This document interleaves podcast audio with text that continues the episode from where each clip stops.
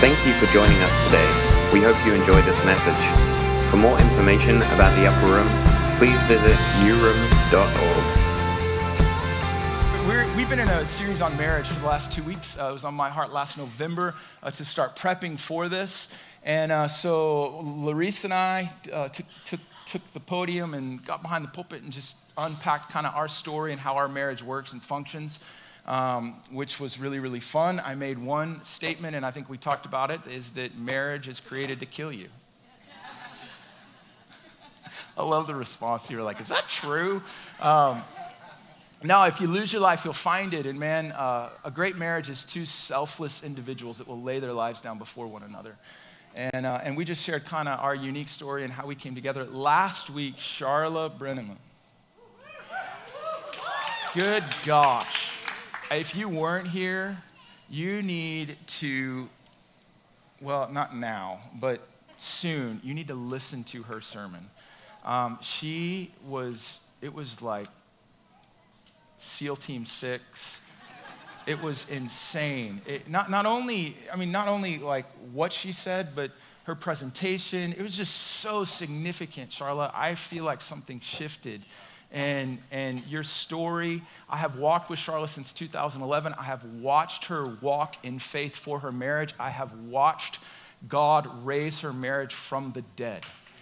And, and listen, we're a community, we're a community that believes in the supernatural. We love the supernatural. In fact, I got a testimony this morning. I woke up to a testimony. Bing!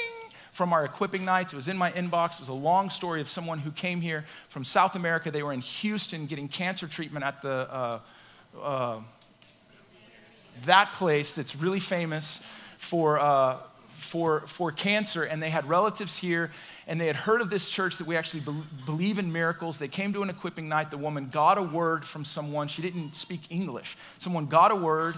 Uh, the word was spot on about a storm they were going through, that Jesus is the captain of the ship. He will get them through the storm. They went back to Houston, took blood work, and there was no cancer in her bloodstream. Come on. Now, that's significant because because we've been contending. I just believe that he's Lord of cancer and that cancer will bow in the name of Jesus. And we just haven't, man, we're contending for that. We're, we're trying to raise the level of faith when that happens, that, man, this is our response, that Jesus heals it. And so it's so cool to have that. But for me, for me personally, like I love physical healing. I believe in physical healing. I want to go after physical healing. But one of the things that I have been contending for in my heart is for the healing of marriages. And that, that Jesus would resurrect dead marriages, lifeless marriages. Because I've seen casualties in marriages as well. And to see what Charlotte had contended for and to see how the Holy Spirit moved in her marriage and to see how they both honored the Lord, submitted to his ways, and now they're walking in a blessing of life and abundance. It is so much fun. And so I just honor Charlotte. I've watched her go after the right tools, revelation. If there's a conference in town or within like a 60 mile radius of the city, she's going to get equipped, to get tools for herself and for you. She talks a lot about having a tool belt like to, to, to be able to minister. She's like, I, I got this tool belt. Well, as I was listening, I felt like your tool belt has now turned into a full on mechanic shop. Like, you, you are a full service station. And I feel like God last weekend there was an authority and anointing upon you, Charlotte, and I feel like people are going to travel from afar to come and sit and learn what God has imparted to you. I feel like there is such an apostolic calling for marriages and relationships, and I wanted you to stand up and I want us to extend our hand to Charlotte. I felt like we would acknowledge what took place in the spirit last week and just say, as a mama, yes, you have to stand up. And as a mama in this house, we just bless you. We bless you as a shepherdess and just you and Steve and what y'all have contended for. And I believe that you're the first fruits of many. And I believe that God is calling you to be a shepherd and an elder and an overseer of his people over marriages, and that you will see Lazarus arise, that you will see the dead raised. We just declare just the Father's pleasure over you and just acknowledge in the natural what's happening in the spirit. We love you and we need more of you, Charlotte, in Jesus' name. Amen. Okay. I love you. I used to office next to Charlotte, and I was amazed at who would come out of her office. Like, like prominent pastors in the city, Prominent pastors in the city's wives, prominent leaders in the city would come out of her office because they heard what God was doing through Charlotte's ministry. It's just really, really cool. Um,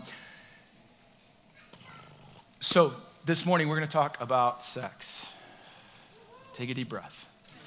Um, it, it, we, we got to. If we're going to talk about marriage, we have to talk about um, our sexuality. We have to talk about sex. I don't think it's coincidence that in um, worship, the guys tapped into what they tapped into.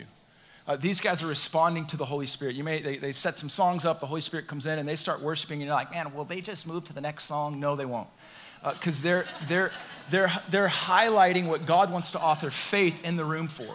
God wants to author faith in His holiness, and I believe He wants us to partake in His holiness today. There's something about His holiness that sets us free.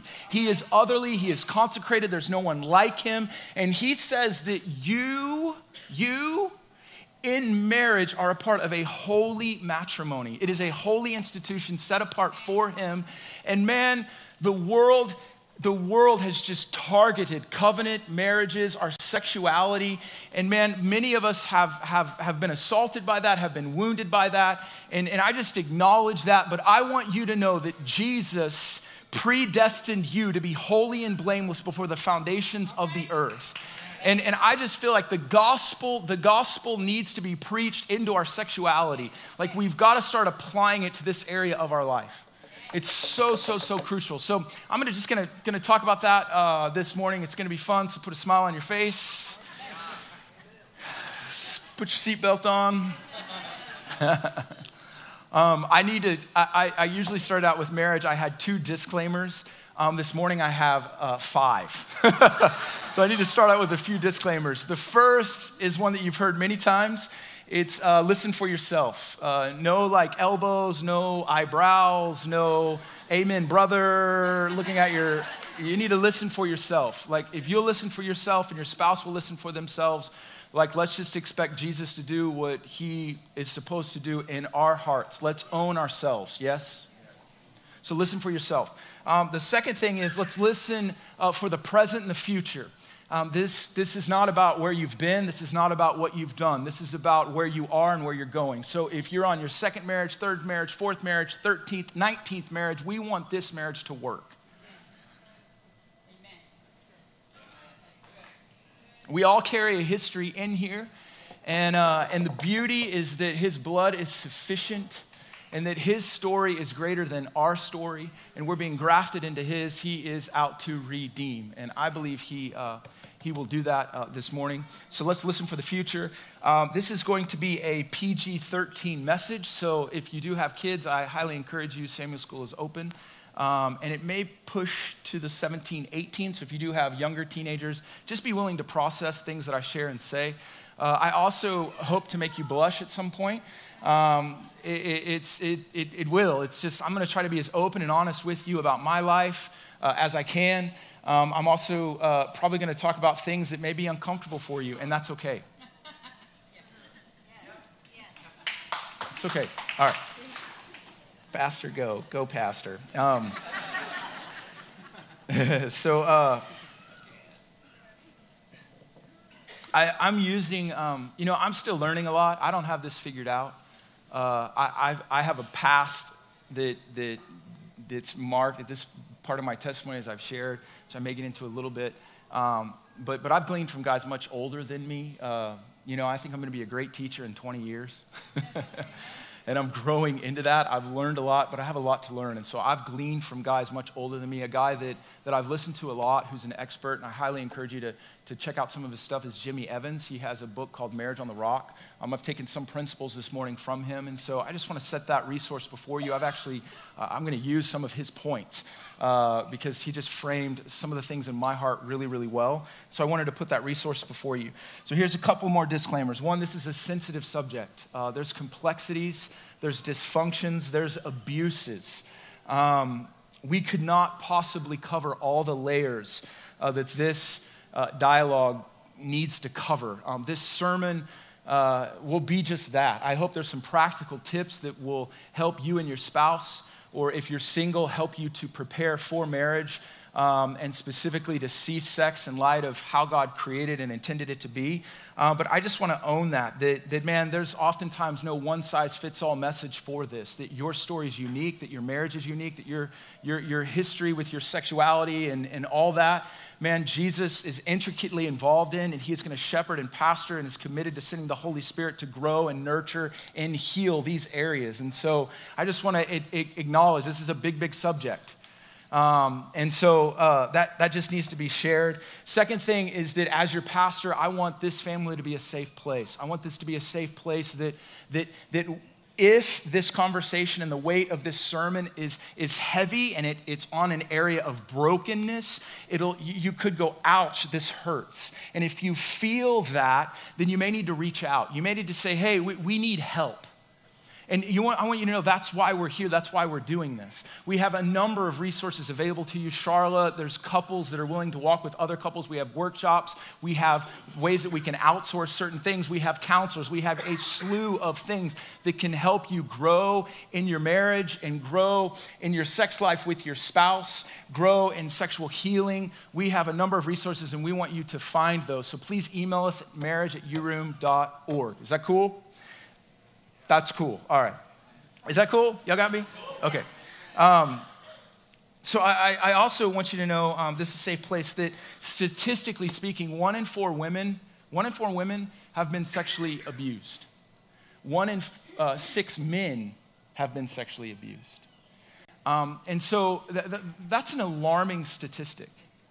It, it, really is. It's, it's an alarming statistic. And, and, and for me, I, I, I, Here's what happened when I was 13. I want to set this conversation up with this. Uh, two things happened to me when I was 13. First, when I was 13, um, my parents uh, came to my brothers and they said this. They said, listen, there's this tree. There was a recreation center, Lake Highlands Recreation Center. It was had these woods and stuff you could go through, but all the kids were going to this tree. And my parents came to my brothers and said, listen, don't go to this tree. Don't climb it. You'll hurt yourself. Well, me and my buddies, uh, the next day, we got our skateboards, we went to the recreation park, we climbed up the tree, and I fell about 25 feet out of the tree. I landed on my wrist and broke my wrist in several places. I got up from that fall. I carried my skateboard to my parents. Not only did I disobey them, but I lied to them and said I fell on my skateboard. I wasn't at that tree. They took me to the hospital. They put a cast on my arm. And for the next like four to six months, that cast sat on that broken bone, and my bone was healed. I eventually confessed. I eventually confessed, like to my parents, hey, I disobeyed and lied. Um, but I want you to know that, like, it was my left wrist. My left wrist, I haven't thought about it in a decade.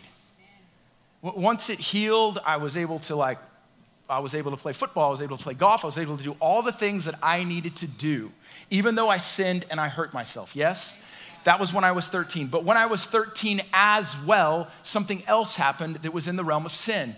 In the realm of sin, um, I don't know if it, you could consider it sexual abuse. I certainly would call it assault, but I woke up and my, my best friend was putting his hands on me in places that he shouldn't have been putting his hands on me. It was my first uh, orientation to my sexuality. And, and it caused a lot of confusion. It caused a lot of questions. It caused a lot of shame. It, it, it, caused a lot of like, I was, there was pleasure involved. There was guilt. Like in my soul, something happened. And what happened in that place is my soul actually fractured as well.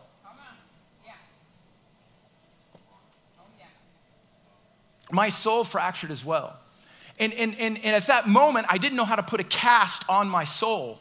And so, what I started doing is I started living from that wounded place. And it wasn't until I was in my mid 20s that I realized, oh my God, I had a fracture in my soul because of that moment and that assault. And so, when I was in my mid 20s and I looked back, because of my wounding and because of my pain and because of my hurt, there was a litany of things that that wound had caused. I acted out sexually, it affected my relationships with females. I could never stay in a long term relationship. I got into pornography. There was confusion about my sexuality and do I like boys or girls? Like, there was a lot that happened because of that moment.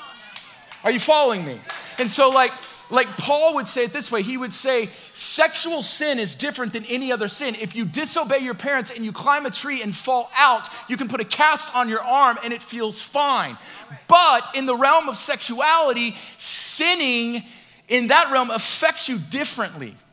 And it's a sin against yourself because you, your soul becomes twisted and hurt, and you start to cover up, and you don't know what to do with it. And that has happened to many of us. And I just want to say that this is a safe place for you to come out of hiding and for us to like bring light and love to those areas that you may have never discussed. You may have never brought it out. Your spouse may not even know about it, or you and your spouse know about it, but it's kind of the untouchable, unthinkable. We can't address it. But I want you to know that Jesus Jesus is committed to redeeming you sexually. And I am standing, I am standing this morning as living proof that he can restore what was broken. He can restore it. And, and this area is an epidemic in our society. There are so many wounded men and women of all ages and if we don't start talking about it as a community of faith, if this does not become a normal, regular topic for us, we will lose a generation. The perversion is only gonna get worse. The distortion and redefinition is only gonna get crazier. Like, we're gonna move from two genders to 30. Like, we're just gonna move from all, there's just all kinds of weird things that are happening. And, and the truth is, is that this is our source. God created sex for our enjoyment, for our pleasure. Sex was his idea. and that's really, really good news.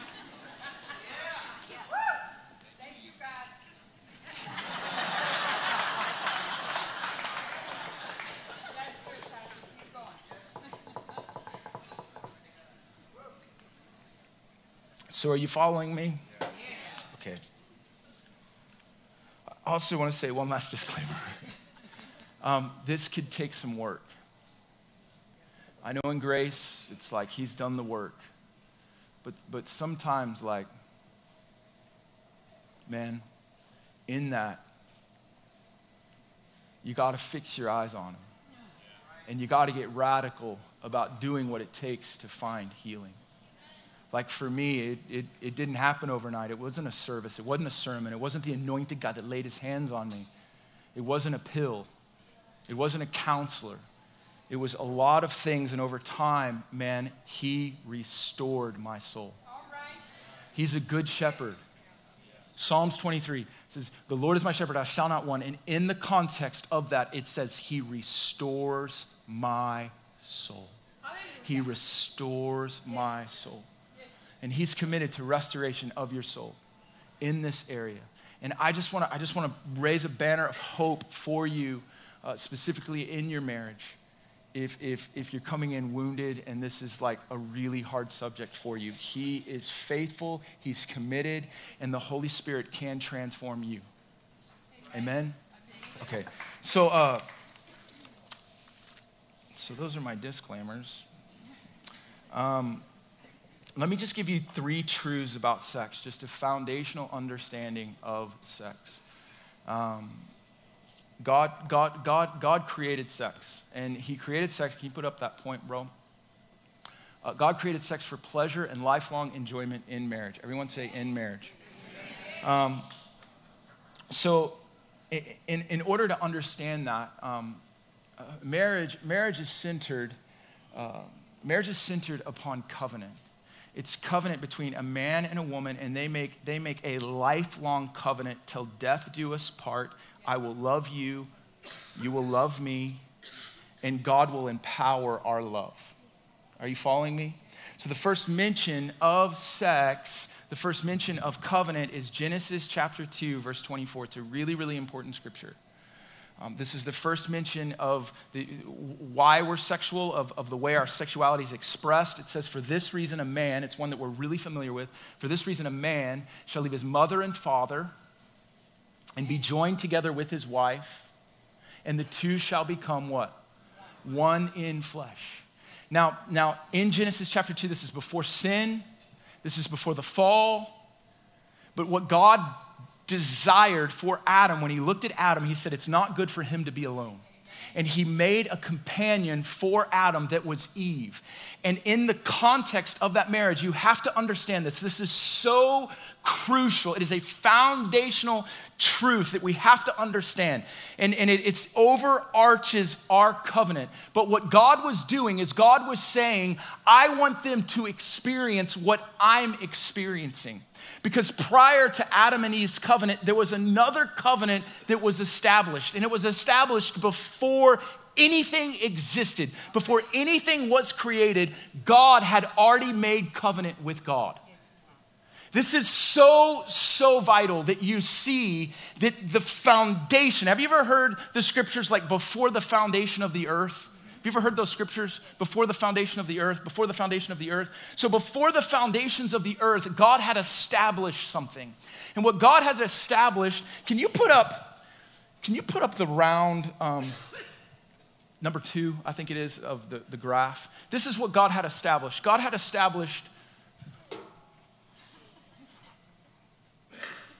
this one. This is what existed before anything existed.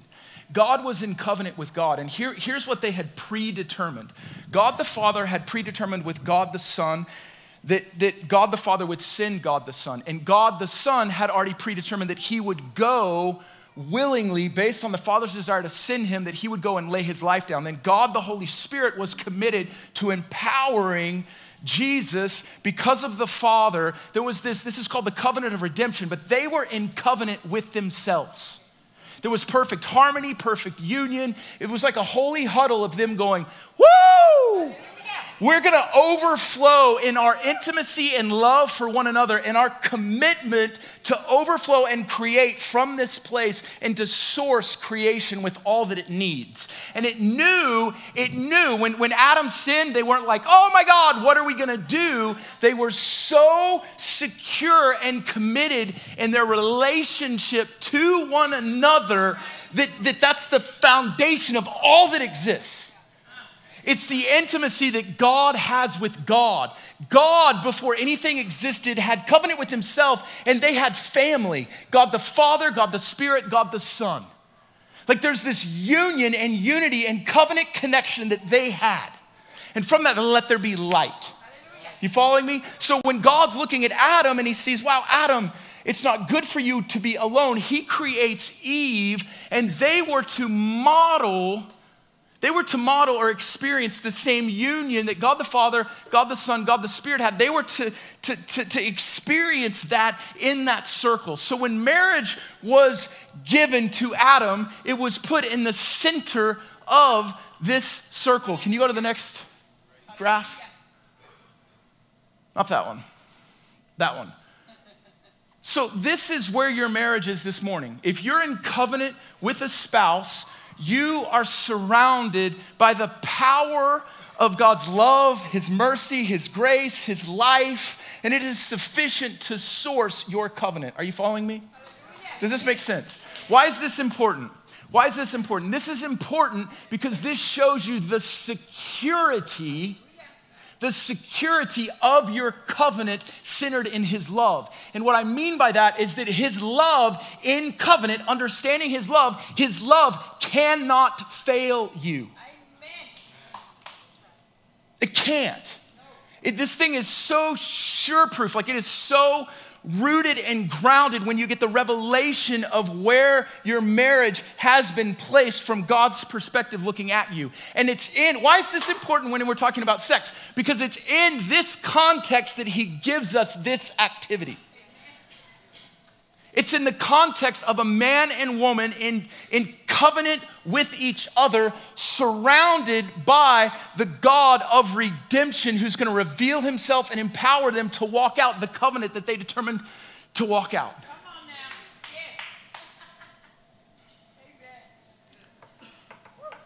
So this is this should bring you hope. This should bring you hope if your marriage is broken. This should bring you hope if your marital bed is broken. This should bring you hope because you have God's power, His grace is sufficient in your weakness, and He's more committed to your redemption than you are.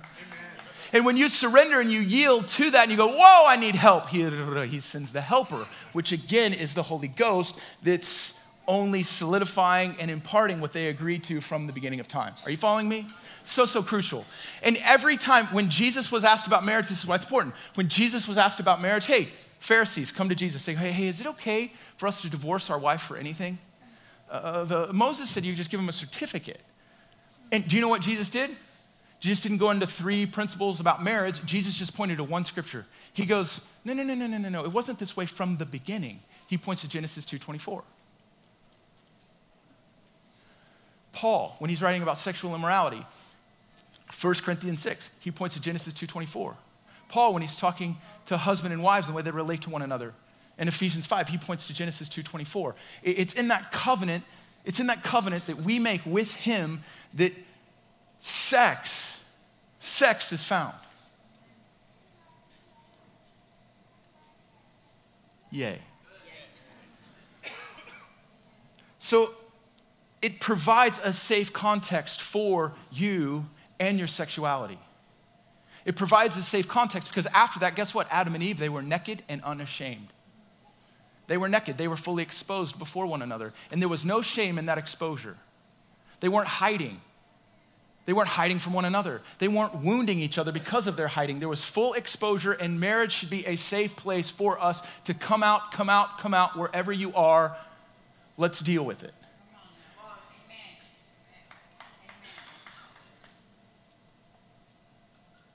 And, and, and, and, I'm talking a lot about, about brokenness and woundedness, but, but I also want you to know that it's in this context that, like, from covenant, there's this creative expression that, that sex is. It's for enjoyment, it's for pleasure. Like, if you think about God designing sex for marriage, He also designed us for sex and it to be pleasurable. If you look at our body parts, there are body parts on men that are, there's no other reason they're there except to bring pleasure to that man. There's body parts on women, and there's no other reason that body part is there than to bring pleasure to them. Why is that there? Because God actually designed sex to be pleasurable, enjoyable for a husband and a spouse for the duration of their marriage. That's God's will, it's His desire. Yay. Dude, there should be some more amens. Good night. You guys are like, cut the air. Listen, the devil says, the devil says this. He says, enjoyment sexually is only found in my, in my camp. You want to have, you want to enjoy your sexuality? This is what it looks like. Do what you feel, do what you like. Dude, that is such a crock. Your sexuality and your sex, like that expression, it's nuclear power. It has the ability to destroy or it has the ability to fuel and empower. God wants you to enjoy sex and marriage, to have enjoyment forever. And so, with that, you need to know so, so, God created sex, He created it for your enjoyment, for your pleasure in the context of marriage. And so, with that, point number two is this the parameters, the parameters around sex that God has placed around sex are for protection. They're for protection. So, so the word, the word for sexual immorality in the Greek, do you know what the word for sexual immorality is in the Greek? Anytime you read sexual immorality, it's porneo. Everyone say the word porneo. That's where we get the word pornography. So anything, any sexual expression, just to, to define this based on the parameters, any sexual expression that's not found in the Genesis 2.24 expression is porneo. It's really simple. I, I, like, I like take Genesis 2.24 and I go, does this fit into that? Does this fit into the context of my, if, if not, that fits in that side. And, and, and, and porneo, porneo is, is extremely destructive. Sexual fantasy, lust, pornography, destructive. Uh, they're not God's intention for your sexuality. And, and I wanna, I wanna show you, I wanna show you the power of porneo really quickly. Man, I may need to break this into like a six part series. I got so much here. Uh, Revelation 17. Can I just show you? This is, this is the most sobering scripture when it comes to sexual immorality. And he's talking about the end of days. This is the last days. I believe we're, if we're not in them, we're close to them. And it's the assignment. And it talks about two, there's two main characters in Revelation 17 in the end days there's the beast and there's the harlot the beast and the harlot. And the harlot, the Greek word for harlot is the same word for immorality, it's porneo. So it's actually saying that there's a harlot that will influence the kings of the earth or influence the people of the earth. And in Revelation chapter 17, verse 1, it says this it says, um, It says one of the seven angels come, and, uh, and there's this great harlot. Everyone say great harlot. So she sits upon the many waters. The many waters are the influence of the earth. Go to the next scripture. And it says that, that uh, the kings of the earth committed acts of porneo, and those who dwell on the earth were drunk with the wine of immorality. So here's what she does she offers a glass and it's a glass of immorality. Oh, oh, you're, you're sexually frustrated, you're bored, you're angry. Just check out, here's, here's, a little, here's a little glass for you, a little wine. Here's a little something to be influenced by. So he hands it out and you drink it. It can look like a number of things, but let's just, you get it. You drink the immorality. And, and, and, and then it, it goes on and it shows, it carries away in the spirit. Saw the woman sitting on the scarlet beast, blasphemous names. Go to, go to, keep going. so this describes the woman again, verse 5. It describes she's the Babylon the Great, mother of many harlots. But look at what she is intoxicated with, verse 6. This is so sobering. Then I saw the woman, what was she drunk with? She was drunk with the blood of the saints. So, in essence, this is, this is her assignment sexual immorality on the earth. The reason the enemy is infiltrating the earth with this, it's not for the world, it's for the church and it's to undermine the church's life. She wants to take your life from you.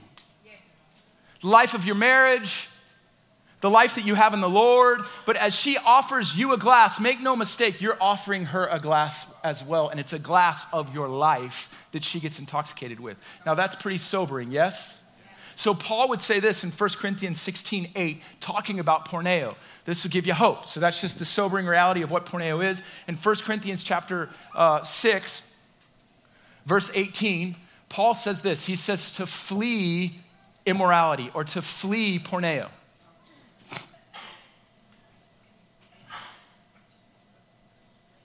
You got me, bro? 1 Corinthians 6, 18.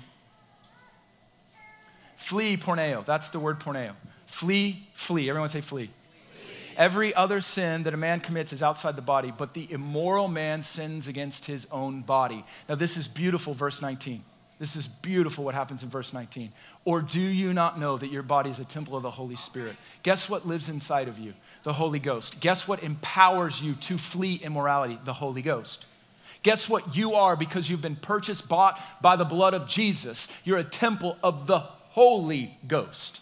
And so when the porneo, nasty, perverted, demonic influence of this age comes and knocks on the door of your heart, the Holy Spirit says, Not this house. This house has been blood bought. And he's actually going to say this. Look at this, verse 20. It says, For you have been bought with a price. How have you been bought? By the blood of Jesus. It's not on your accord. It's not because of what you've done, not done. It's because of what He's done. He purchased you. He purchased your past. He, you could be messed up, shut down, condemned, totally destroyed, a prostitute. You could be the worst of the worst, and the blood of Jesus makes you holy, set apart, cleansed, and whole.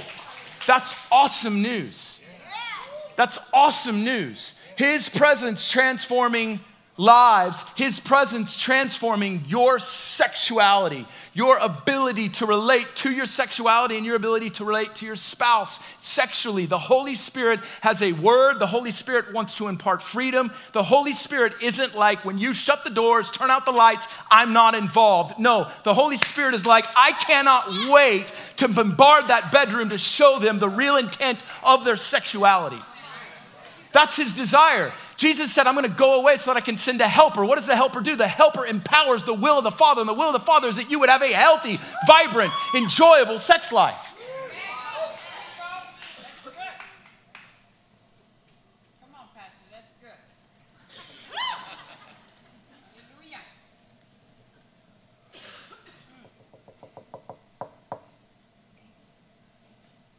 The parameters for sex are for protection. There's a lot, I think, as married couples that we can explore.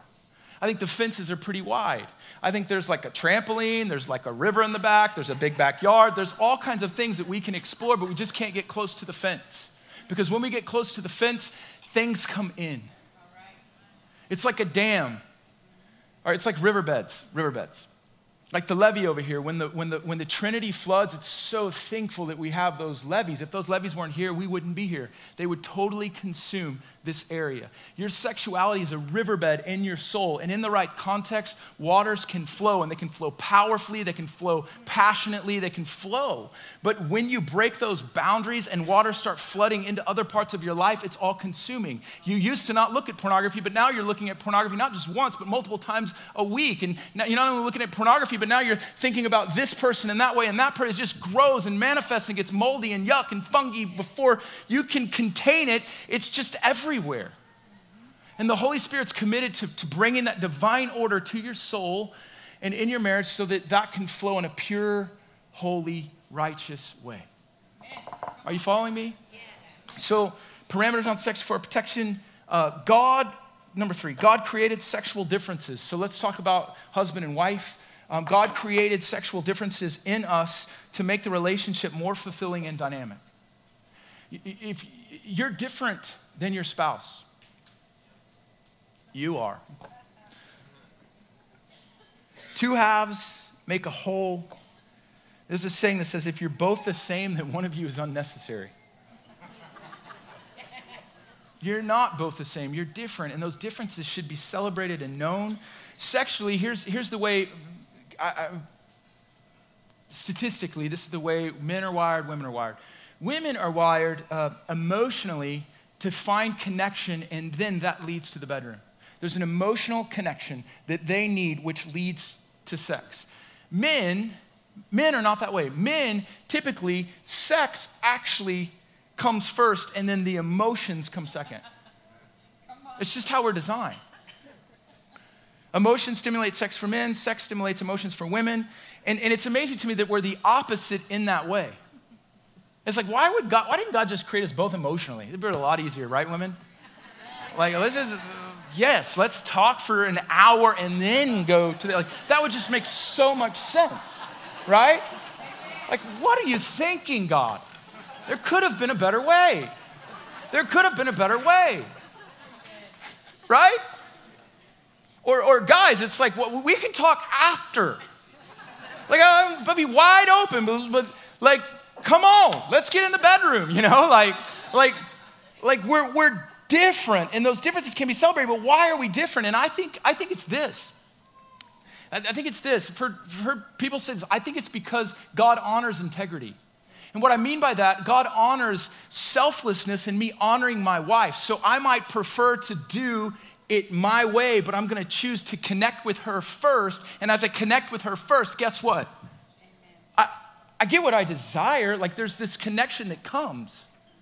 And the same with women, right? If we're preferring one another and we're serving one another and we're putting each other's needs before the other, all of a sudden this thing tends to work and all of our needs are met.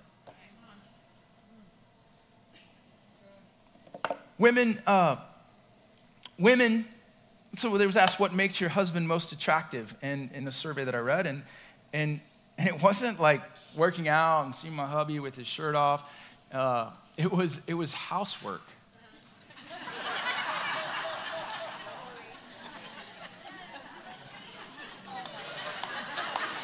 There you go, guys.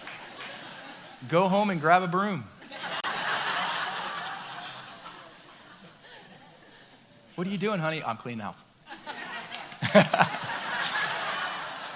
no, but what it means is that a sacrificial man, a sacrificial man pleases his, his spouse.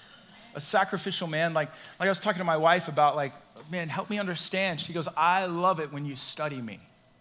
I love it when you know my day and you meet and help me in my day when you connect with me on that level, when you, when you start to think of me and you start to think of things that I need that would serve me and you selflessly lay, all of a sudden, like, ba boom. you know? But that's not always like the thing for me. Like, I'm not always like, how can I study low today? You know? But when I do that, there's integrity in it. And, and it's not that I'm just doing that so that I can you know, score. It's not that. I'm not doing it because of that. I'm doing it because I love her and I want to lay my life before and I want to connect with her and she's my desire. And then all of a sudden we get in this rhythm. It's a rhythm. It's, it's a rhythm of life. It's a rhythm that, that flows. It's a rhythm that I give and I receive. You, you, you don't take, you, you, give and you receive. You, you give and you receive. And then you receive and you give. It's this beautiful rhythm of life of me serving you and you serving me. Men are attracted to women when a woman honors and praises them. We, we have a desire to need respect. You need, if you need that emotional connection, that security, and that love, and that selfless, like, servant, we need affirmation. We need, we need to be honored and respected, even at times when maybe we don't deserve it.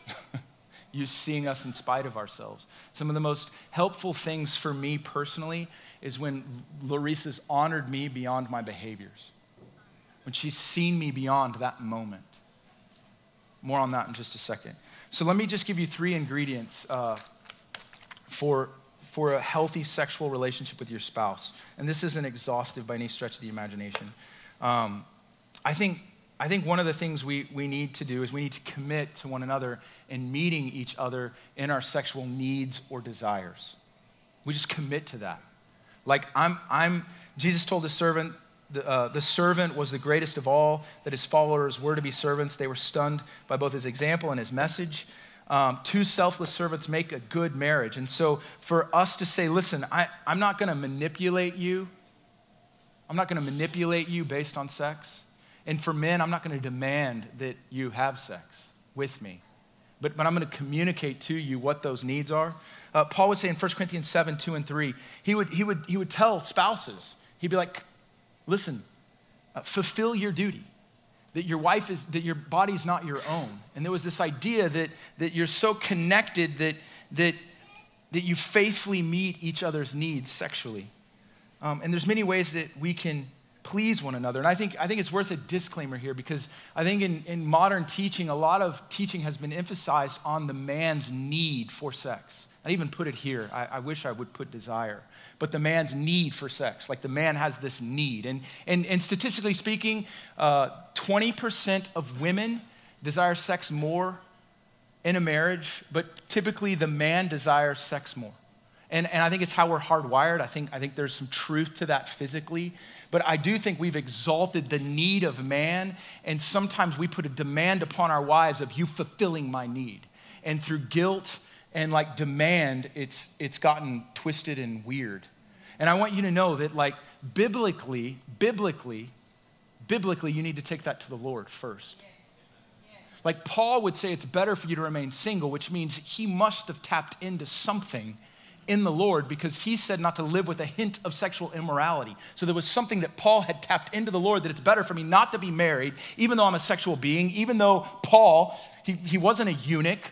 Paul was single though, and he honored the Lord and he said, Man, I can be about the Lord's business. So Paul had something with the Lord that fulfilled that in him. And I want to say this about women, and again, this is committing to meeting your spouse's sexual needs. Women and, and men, this is true of men too, but um, you know, if you're just submitting to your spouse, spouse's desire to have sex, and there's really no desire in you, like you just don't have a desire, you could take it or leave it, it's just not a big deal, you need to look at that. Like you were created to be sexual, and your marriage, your marriage actually needs this activity. Your marriage needs it for the connection and like the way God designed it. Like it's really, really important for you as couples to come together in that way. But if there's not that desire in you, uh, we need to look at that. There, there, could be a number of reasons. It could be brokenness. Um, it could be that someone's demanding something from you. It could be that you have a, a, fracture that you haven't dealt with, and the weight of that demand just, man, it's easier not to go there. If those are the issues, then, man, I think something could be out of alignment emotionally. You can gather with people here and really explore that. Maybe there's something wrong hormonally, but we should all have that desire. It's God given. Are y'all following me? So, so we just need to commit to that. And, and with that commitment, we need communication. We need to communicate. Outside of just the bedroom, I think it's safe to have grounds where you're communicating about this issue, communication of your sexual needs, desires, and allowing your spouse to communicate them. Um, there's five main areas that your marriage struggles with. Five communication, kids, in laws, finances, and sex. Those are the five primary ways communication, in laws, hello, finances, kids, and sex. So, so we're talking about sex, but I think communication overarches them all. I think if we have healthy lines of communication, we can deal with the hardships that those other ones possess. And I think we have to learn to communicate to one another about our sexuality. Sometimes that's hard because of the shame involved with uh, sex. Some of us, it's never been modeled to us. I was talking to this one brother who's like 70, and him and his wife actually each year they have a vision a vision casting deal for their year, and they talk about a number of things, but one of the things they talk about is their sex life. Talk about his desires, her desires. Like they are just so on page, they have a vision for their sex life. He's telling me, even, I, I don't know if I should go here. He was saying that, that some nights they have like his nights, some nights they have her nights, some nights they have our nights. Sometimes they have quickies, sometimes they have longies. Like there's all kinds of, of ways that, that they, have, they have communicated what it looks like to engage one another in that context. So communication is really important. It's a relationship. It's just like anything else in our relationship. I think communicating those things uh, beyond the bedroom is important. And then the last thing that I want to share is that you commit uh, to sexual purity. I think it's just so, so vital uh, that we commit to sexual purity um, and, and just, just fighting together for that. Um, here's just four things, five things that I put down. I'll be really quick on it. Um, I will not allow my thought life to take me away from my spouse. I will not allow my thought life to take me away from my spouse. I'll take my thoughts captive. Lust, fantasy, they have no place, no place in your life. And, and they come two, two, two many ways your, your eye gate, what you see, what you gaze upon, and then your mind. Your mind's the battlefield. So you take your thoughts captive, you, you, you, you protect your eyes from what they see. Um, pornography is centered upon the mind, man. Pornography, if you're involved in pornography, seek help, confess, walk with brothers, walk with sisters, but get like really, really violent and aggressive about dealing with that because it will undermine your covenant. It's more than a computer screen, it's more than a moment in time. Are you following me? Uh, number two, I won't develop an inappropriate emotional or sexual relationship with someone else. Um, I, I, I, think, I think social media, this just want to address this really quickly. I think, it's a, I think it's a breeding ground sometimes for unhealthy connections with others. If you're a spouse, I would have complete access to those accounts. My wife and I used to share an Instagram account. We don't anymore, but she, she has all my passwords to anything and everything. I don't have a compartment that's shut off from her. She has full access to me. And you need to have that with your spouse just to protect you. Um, it, you may be in a good season, but man, seasons are seasons. There's, there's rough seasons, there's winter seasons, there's seasons sometimes where it's hard to connect. You're wrestling with that. And just to, even in those seasons, to be protected. Amen? Uh, I will turn the, this is really important. I will turn the unmet needs in my life to God and trust Him for answers. Here, here's what I mean you're not going to turn to sin. If you're not sexually satisfied and you're frustrated and it's broken, you will not turn to sexual immorality for that. You cannot blame your spouse for your sexual sins. You can't blame your frustration with her for that activity. You have to take it to the Lord. You have to take it to the Lord. When you take this to the Lord, you begin to, to enlist the powers of heaven on your behalf and your spouse's behalf. Take it to the Lord and watch what He does. Watch how He answers your prayers. He has to be your source, whether for the good or for the bad. Um, the next one is I'll be honest with God and others about my sexual temptations. Uh, just have an outlet for it. If it's your spouse, great. And if your spouse confesses it, don't beat them over the brow because they're confessing something to you. Be their priest, pray for them. If that's not like a dynamic that you have, find someone that you can have that with regularly and consistently. Amen? Uh, and the last one is I'm not going to be close to friends. I think friendships are really important in alliances. But if you have friends, man, that, that don't honor the marital covenant, they shouldn't be friends. Come on now. That's good. Yeah. It's honestly, I was, I was on vacation a couple of years ago with some guys that I didn't know, and they wanted to go to a strip club. And the way they talked about their wives and everything else for the entire trip, it was so defiling, so degrading. I finally, at some point, stood up and I said, Man, da da da da, like, I can't do this. This isn't my view like, you know, they saw me as the pastor guy, but that's all right. But I just, I won't go on vacation with them again, that's for sure. And so just to like protect and guard your heart from the leaven, the influence. Because, man, this is like that thing. Above all else, guard your heart, for it flows the wellspring of life, and this is a wellspring that you need. Are you following me? Is this helpful? Honey? I wanted my wife to come up because I knew ha- she'd have to clean something up. So would you come and clean up something that needs to be cleaned up? We're going to pray. We'll, we'll, pray for people, but um, I, I, I know in my brokenness, she, she, she was not broken when we got married. I was broken. And she was a priest for me, and she has been a great conduit of God's grace, His love, His truth, and His mercies to empower me out of my brokenness. So I just honor that. Amen. uh, I just need, you need to know that I'm super uncomfortable. I'm super uncomfortable, but the thing that I am aware of this morning is that Jesus is not uncomfortable with this topic. And as we've been preparing, we've been dialoguing, and it's been difficult to think about. I mean, the spectrum of experience sexually and, and ideas in this room, whether you're single or married, I mean, the spectrum is massive.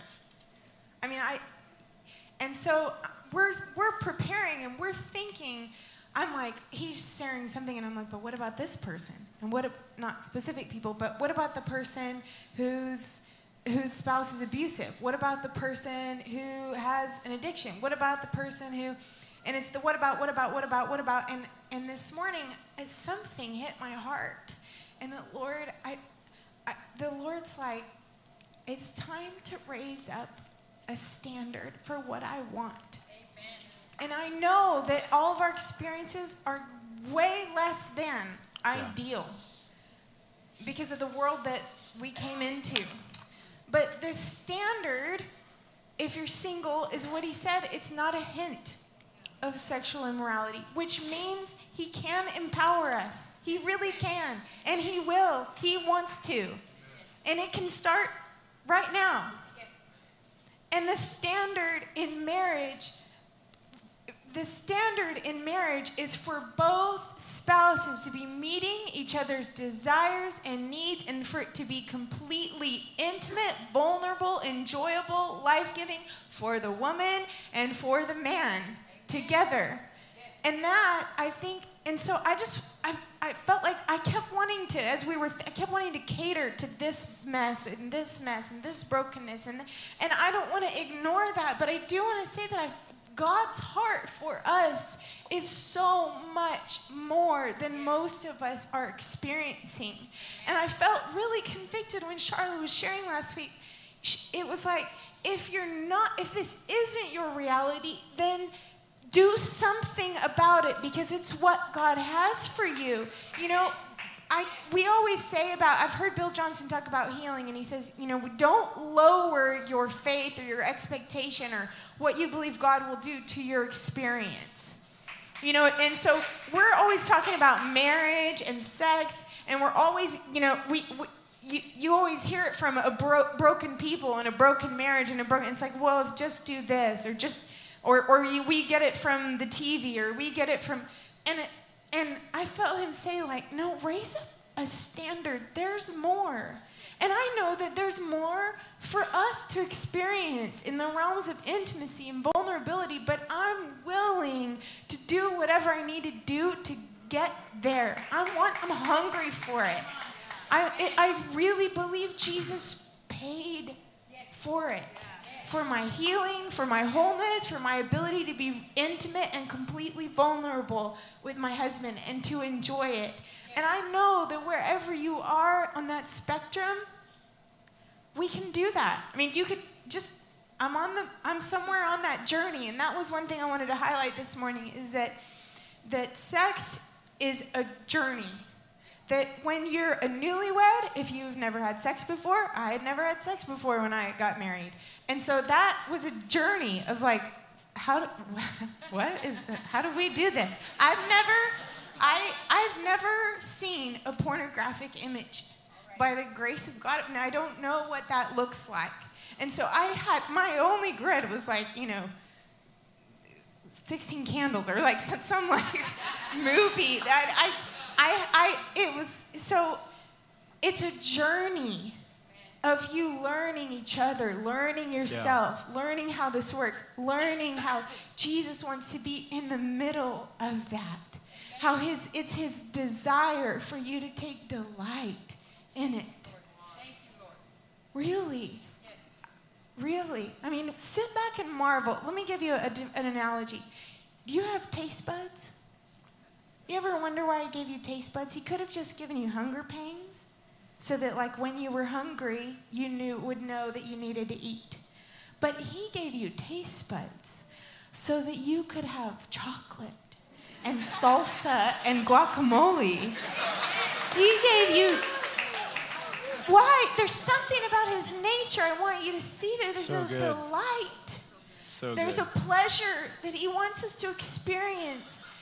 There's a mystery there that in religion we haven't yet explored or experienced. and there's I could I don't want to to for the sake of you know not being too graphic, but there are other body parts that why did he give those to you? They're like taste buds. It's for pleasure and enjoyment and you have to think about the creator God and why who what is he like?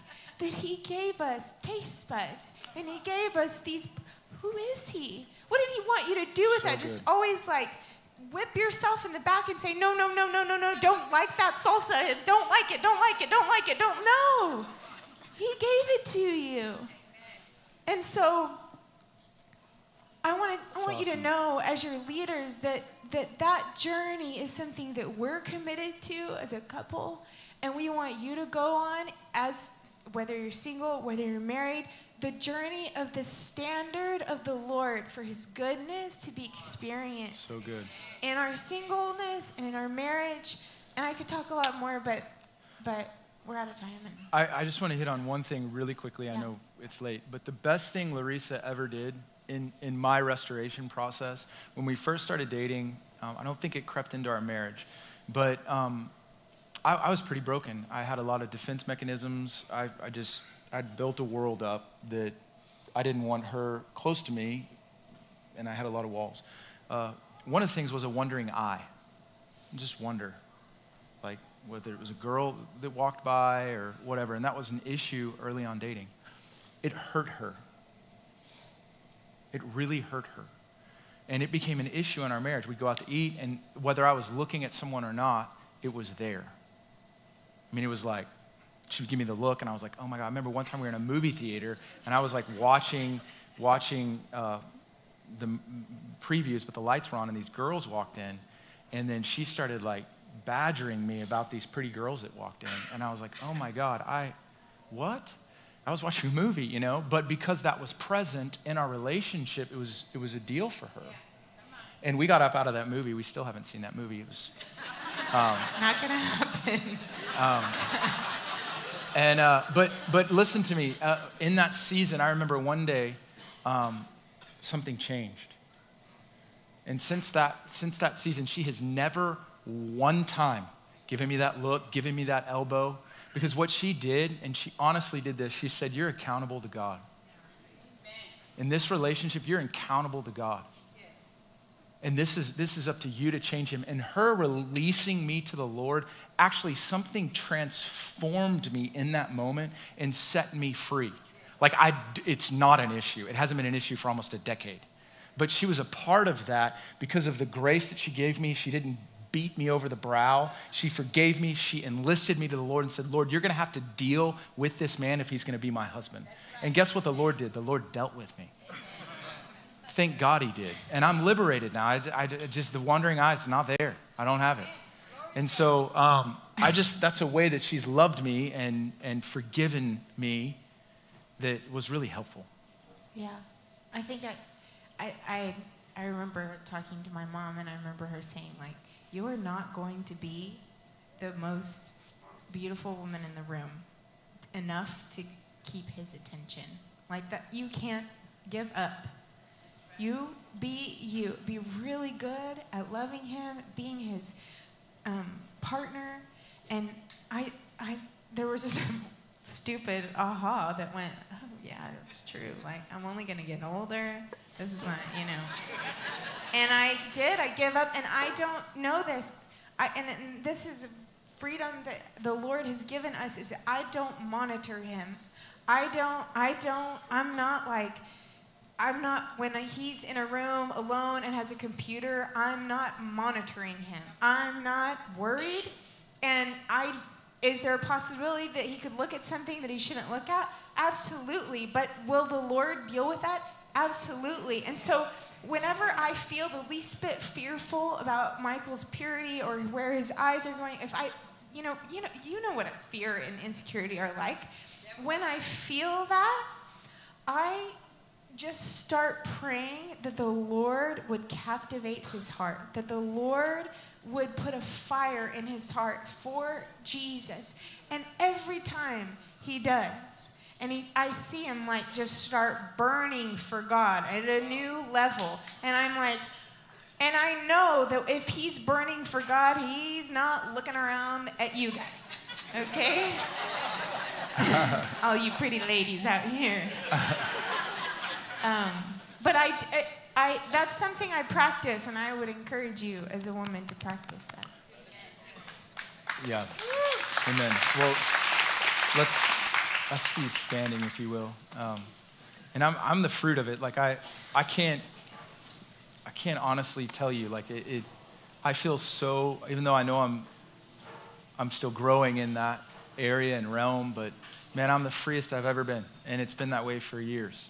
Like it's just not an issue, the stuff that she's talking about. And so there's just hope. And no matter where you are on the spectrum, no matter where your marriage is, um, if you're single, man, it's such a good time to take care of some of these, uh, these foxes. So uh, grab your sweetie if you would, and um, let me pray for you just in this way. Thank you for listening to this message. For more information about the Upper Room, please visit europe.org.